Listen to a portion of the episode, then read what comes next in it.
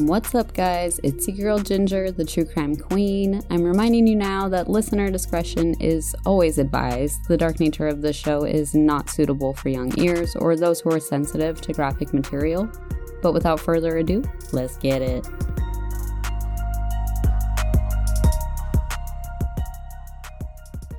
Welcome back, guys. A few weeks back, I got a special request on my Instagram page for me to cover the Adam Walsh case from @MattMM3.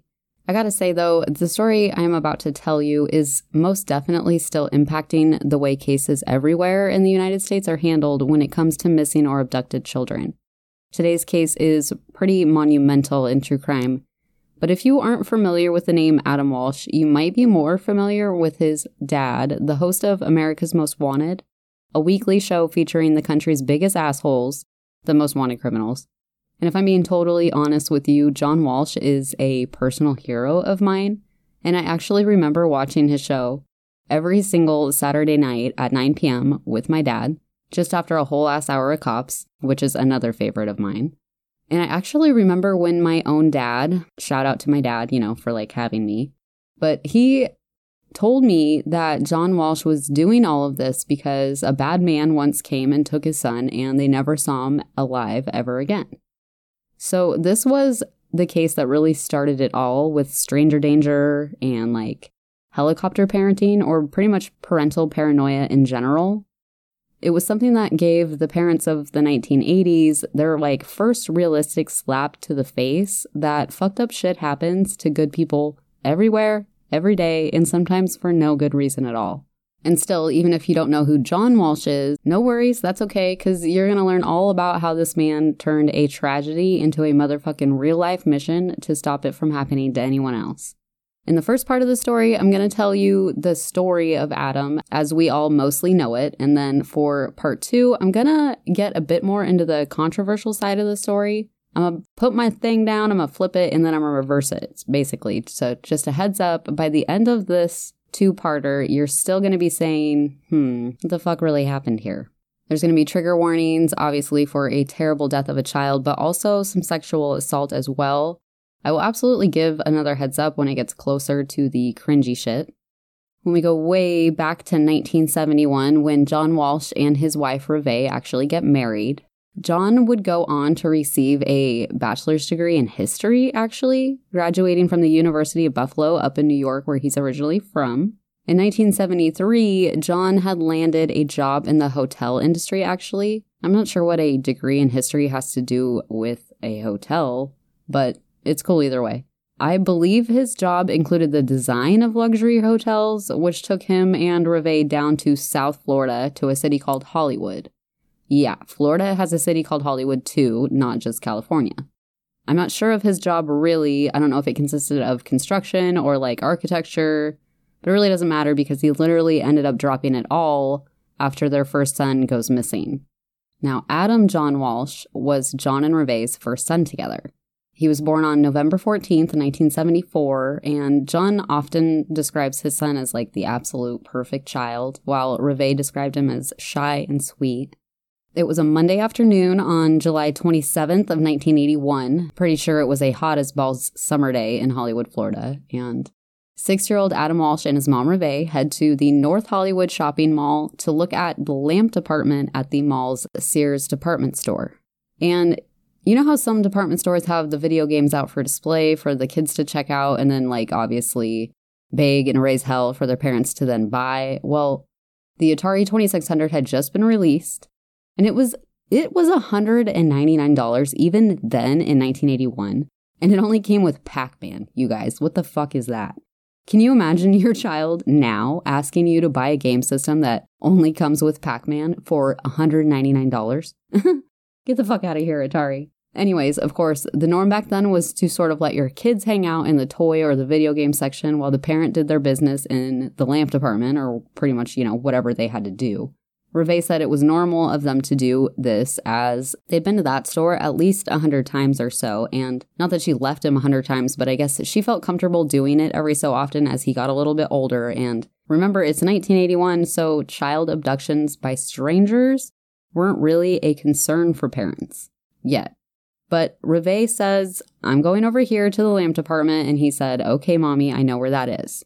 So it turns out that they don't have the lamps that she's looking for, or the ones that John asked her to look for, probably for the hotels or something. But she heads back over the three aisles towards the video games. And when Revé returns to the console that she last saw Adam at, playing with a few other children, she walked over to find no children playing at the system anymore. So she starts walking around aisle to aisle looking for Adam, and she finally ends up going to a couple store clerks with a picture of Adam that she had had in her purse, and starts asking them if they'd seen this little boy anywhere. They all said no, but began paging for him to come to the service desk over their store's intercom system. It actually turned out that John's mom, so Revé's mother-in-law, also was in the same Sears store that day, and she and Revé had actually ended up running into each other while looking for Adam. When they both realized he was still missing and not with the other, the police were finally called, reportedly 90 minutes after they had last seen him. Revé's time estimate was that she returned to the game section about 12:15-ish, though she wasn't wearing her watch, and that the call came in to police about 1:55 p.m. John has also described on an interview with Larry King that he had also received a call from Revé, and she said that no one was helping her look for Adam, even though the police station had already been called and was said to actually be just right across the street from this shopping mall. So John said he rushed down to the mall with Revé, straight from work, and that's when all hell broke loose, I guess. It just so happened that Sears had recently employed a new security guard, and she was a 16-year-old girl who actually eventually comes forward after the concern for the missing child grew rather large. She tells investigators that he was possibly in this group of kids, a couple different ages, that she asked to leave the store because they were roughhousing near the electronics. And she now believes that Adam might have actually been included in that small group of children, assuming that they were all together at the time when she asked them to leave. And with her being 16 and new on the job, possibly not realizing the seriousness of the situation, she didn't come forward with this information abruptly, as she probably thought she was going to get in trouble. So keep in mind, there's no security cameras, no missing children database. This is actually the first missing children's case for Hollywood PD in a long time. There isn't any Amber Alert system because it's 1981. There's not even a sex offender registry. So this is where all that shit's going to change. Since stranger abductions as well weren't happening enough for police to consider them a true avenue of possibilities, the focus remained in the area, hoping that Adam just wandered off. We've searched and searched for Adam, and we haven't found a body, so everybody thinks he's alive. We do too.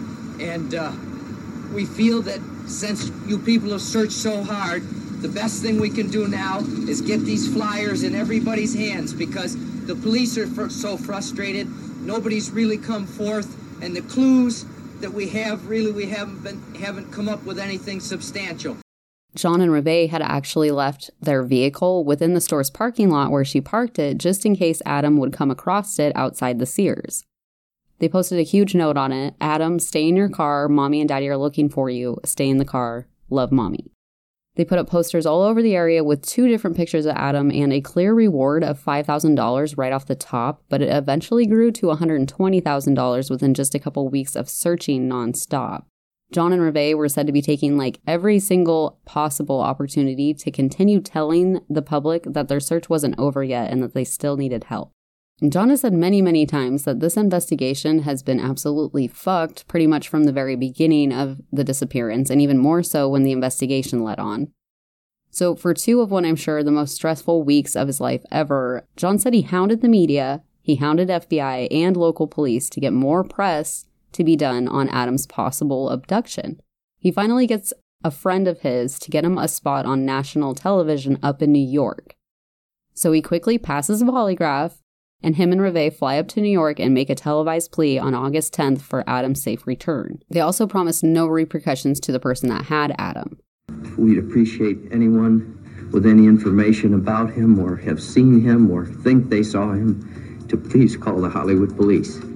I am prepared to offer a substantial reward for any information leading to the safe giving up of Adam. And to any of the people out there that might be holding Adam, we are prepared to negotiate ourselves with them for a safe release of Adam.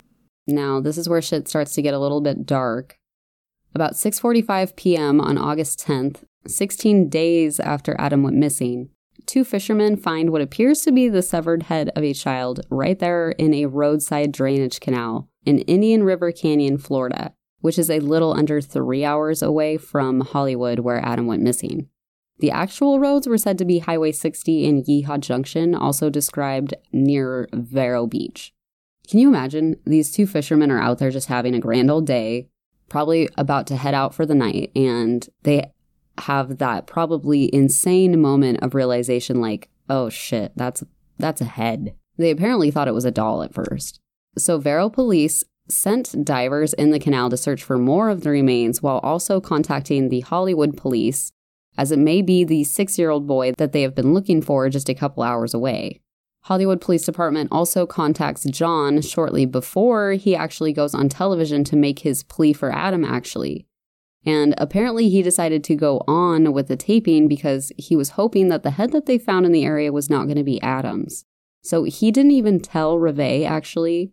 That is, until the following day on August 11th, after a personal friend of theirs was asked to travel up and identify the head for the Walshes as they were out of town up in New York. This family friend does then go to the morgue, where he does believe it is in fact that of 6-year-old Adam. It was then said to be double-checked by a comparison of his dental records, citing a single filling that was located on the bottom left molar. John later explained to Larry King on his talk show that John literally then went apeshit when they called him back with the news, and he just destroyed the entire fucking hotel room. After he was able to be stopped or like calmed down and, you know, get his shit back together to somewhat, I guess, a reasonable degree. I mean, goddamn, can you imagine? He told Larry King he then had to make the absolute hardest fucking call known to man and would have to tell Revé that they did find Adam and he wouldn't be coming home. We think we gave it our best effort to bring him back. I just wish it had a happier ending. Adam evidently was too good for this world. He was much greater than this world. I don't know who would do this to a 6-year-old child. I can't conceive of it. It's beyond the realm of reality. The county's coroner had ruled the official cause of Adam's death likely to be asphyxiation, though since his body wasn't recovered and the coroner estimated that the head was likely in the water for up to 2 weeks, making pretty much any other information pretty hard to deliver. There was a memorial held for Adam, and I've read that literally thousands of people had stopped by to pay their respects, some even being, you know, complete strangers, just distraught over what was said to have happened. I even heard that one woman actually took it upon herself to befriend the Walshes, and she claimed to raise a bunch of money in Adam's name, but then she actually had to come out and explain that it was all a lie, and it was just to get closer to the grieving family. Now, I have no idea of this logic, but, you know, some of the weirdest fucking people come out of the woodworks when shit like this happens, and it's clear as the investigation moves on. After the family was found to have passed their polygraphs and cleared of any suspicion, John would get another huge blow when it would come out through police interviews that Revé had been previously having an affair with a good friend of John's. And it also turned out that this man was actually living within the Walsh home straight up until a few weeks before Adam's disappearance. Police were then more or less focusing on this particular guy, as there wasn't much else to go off of, and he also just so happened to be one of the only other people to actually know, besides John, that Revé and Adam would be going to that Sears that Monday. And that was because Revé and this man had actually had breakfast together the same morning after John left for work, but before she and Adam headed to the mall. So at the time, this seems to be like the best lead investigators have, but this man actually ends up passing 2 consecutive polygraph tests, and even John Walsh has since been quoted in saying that even he doesn't believe this man would have been able to hurt Adam the way that he was. And it's hard to believe, honestly, but this actually didn't break the Walshes. If anything, losing Adam seems to have actually made them stronger in the long run, and they're even still married today. To be clear, though, John didn't know about this 4-year-long affair until after Adam was found to be murdered. The reasons for this man moving out of the Walsh home shortly before Adam went missing seemed more like Revé might have actually just called it quits because she wanted to have another baby with John. And so, like, obviously this guy isn't benefiting from living there anymore, and he bounced out, you know? So the case somewhat goes cold after most of the other leads from possible witnesses at the mall that day didn't end up panning out, apparently. But it seems as though the detectives in this case have since been pretty heavily criticized ever since for not looking into some of these particular witness accounts further. And we'll get into this in part 2, actually. But like I said, John and Revé were actually talking about having their second child in the weeks before Adam's abduction, and just about a year or so after he was killed, John and Revé would happily welcome their first daughter, Megan, who John and Revé said Adam would have just totally loved to be around and actually made them miss him even more in a way. I can totally understand that too. It would be hard every single fucking day, you guys. But now John and Revé sort of have something to fight for because they felt their chances of finding Adam quicker were hindered by a lack of resources available to them. They had trouble getting media attention, the cops weren't really equipped with training or resources themselves to really cover enough ground without using public volunteers, which is sometimes unsafe. They also felt that the store didn't do enough to help keep Adam safer. So John and Revé quite literally begin a missing children's resource center right out of their fucking home, which actually ends up being called the Adam Walsh Resource Center. And it aimed at helping other parents who were now looking for their missing children and not getting enough help, too. With no movement in catching Adam's killer, John and Revé would actually turn around and go after the Sears department store for liability damages when it came to their lax security processes, which they felt helped Adam to be taken from the store more easily, and even more so that they didn't do more to help when they became aware of his disappearance. Revé would complain that they never searched the parking lot and they never locked the doors, and basically didn't help her very much besides paging his name a couple times while she frantically searched all over the aisles.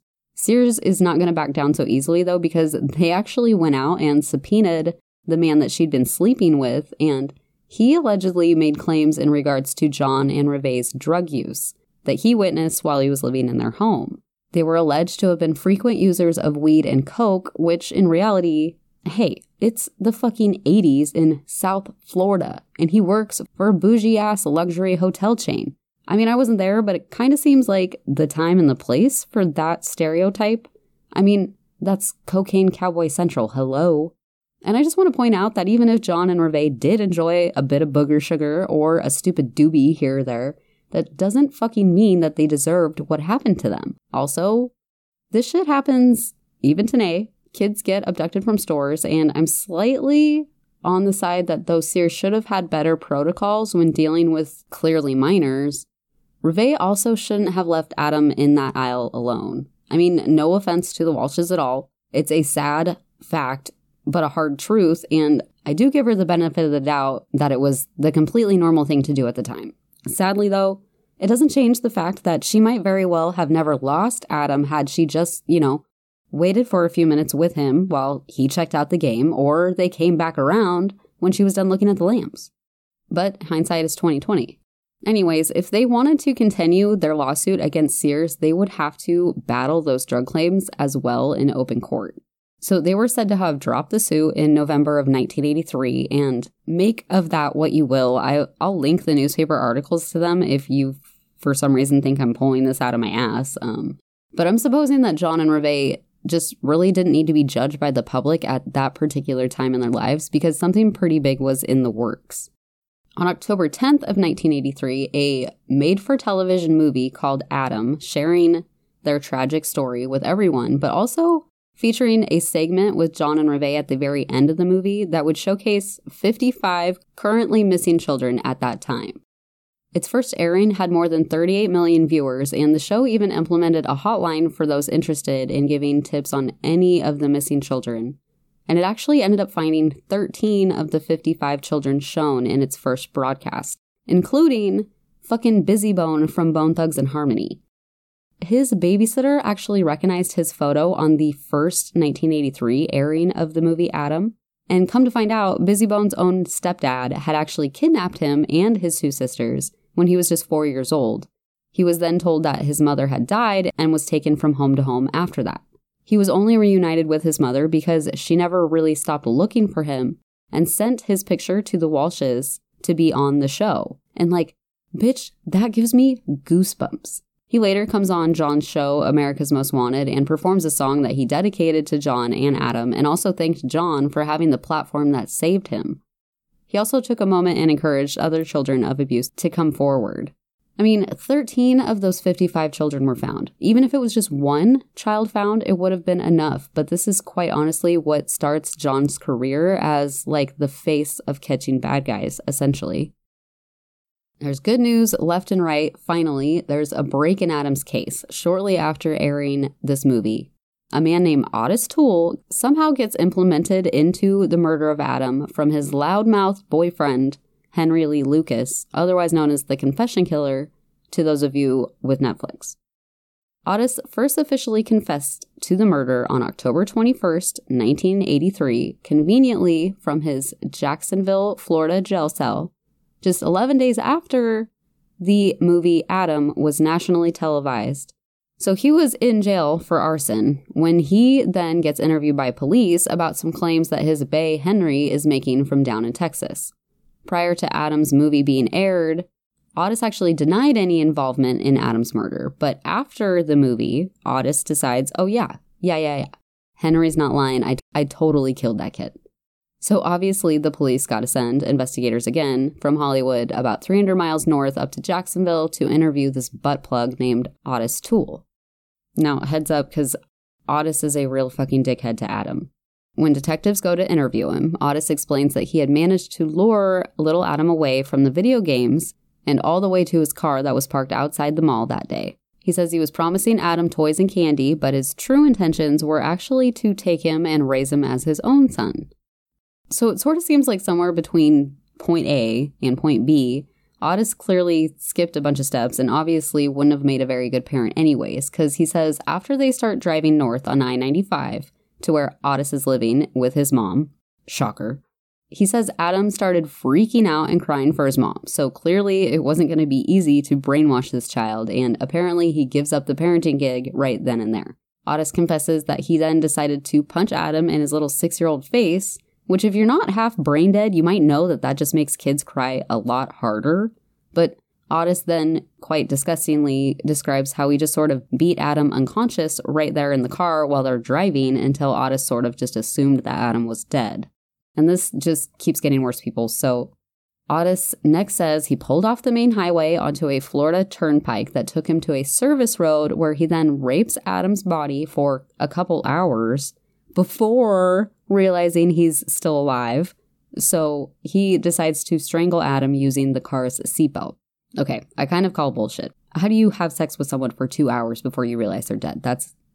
oh, are you Jeffrey Dahmer too? I mean, come on.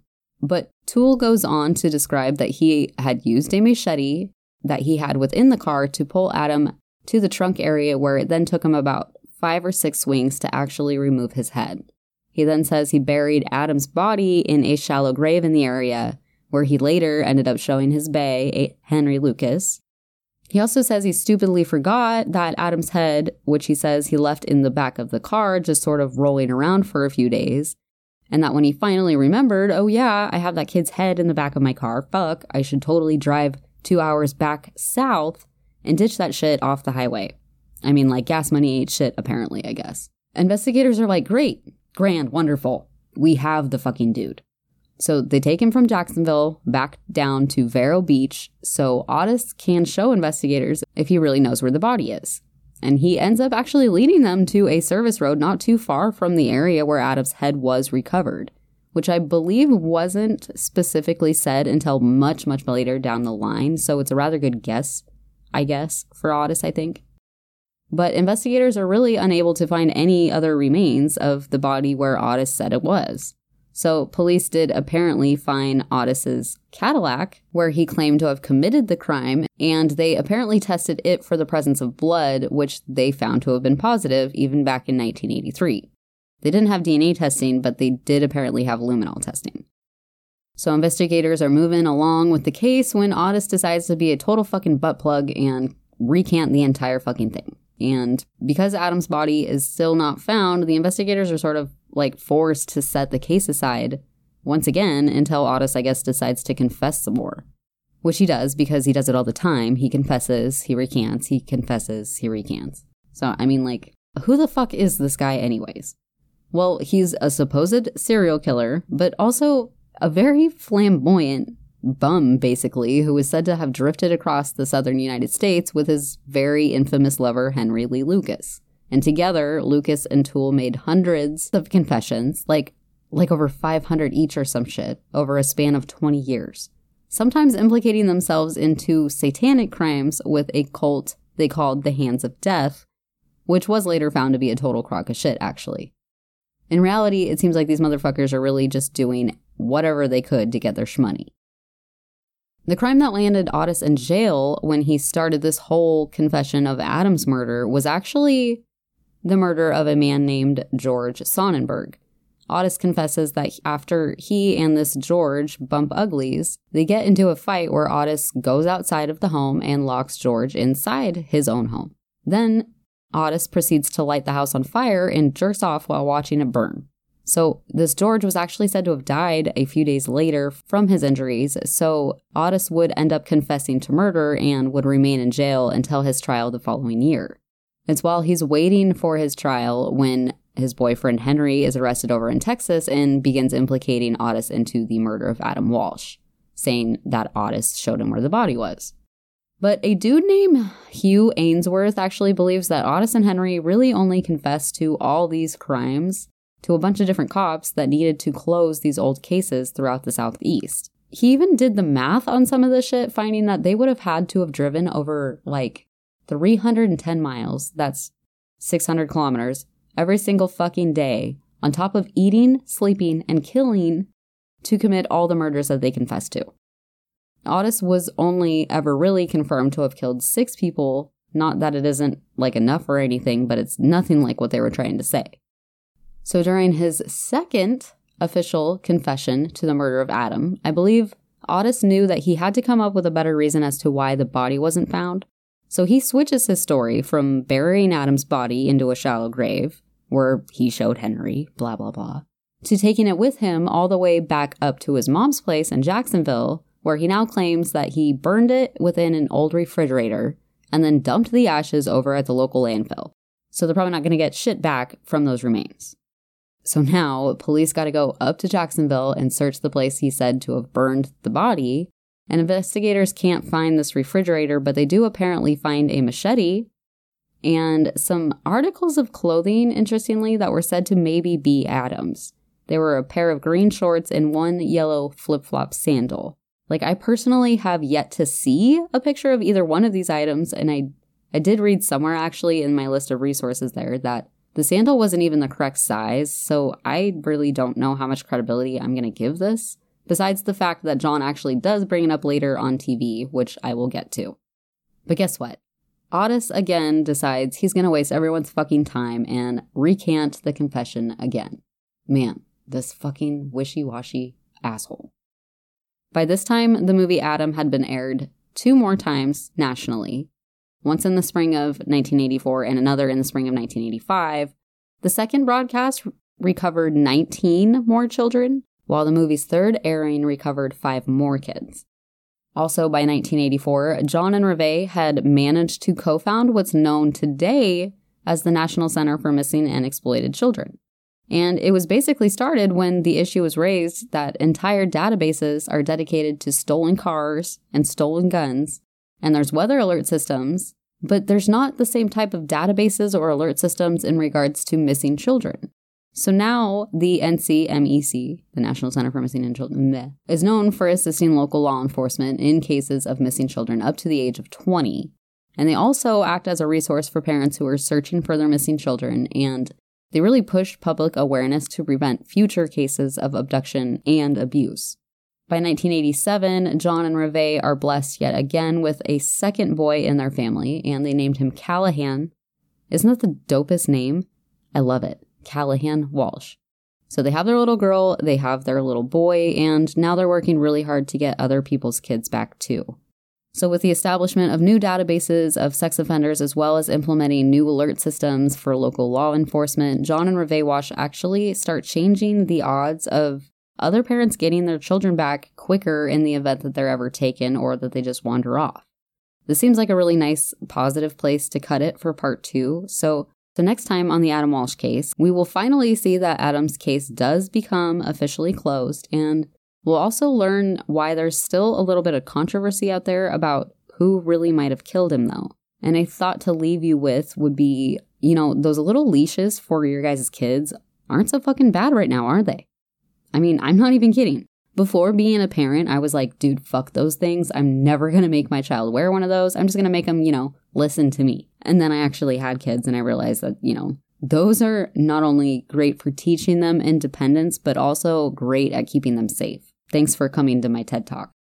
Quickly, I have a couple shout outs this week. I have a big thanks to Lynn Olive for joining the club and supporting the Patreon. And Lynn actually makes the most adorable handmade jewelry online. I would definitely check out her super cute line of jewelry and decor, which also supports her strive in autism awareness, which is neat. So her website is The Abstract Olive, and she has the cutest little cactus earrings you've ever seen. Definitely hop on the Patreon if you're interested in getting new episodes a whole week early on top of monthly episodes. We just got done covering the highly controversial case of Darlie Routier, so check that out if you're fiending for more killer content. And another shout out to Turpinette on the Apple reviews. Thank you so much for your 5-star review. I really appreciate the hometown love, my girl. You guys can catch me back here in 2 weeks to totally fuck with your head on the second half of the Adam Walsh case.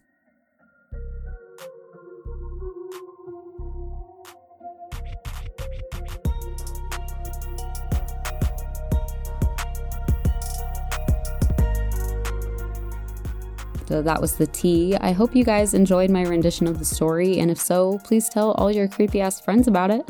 You can find the sources I used for the episode in its description.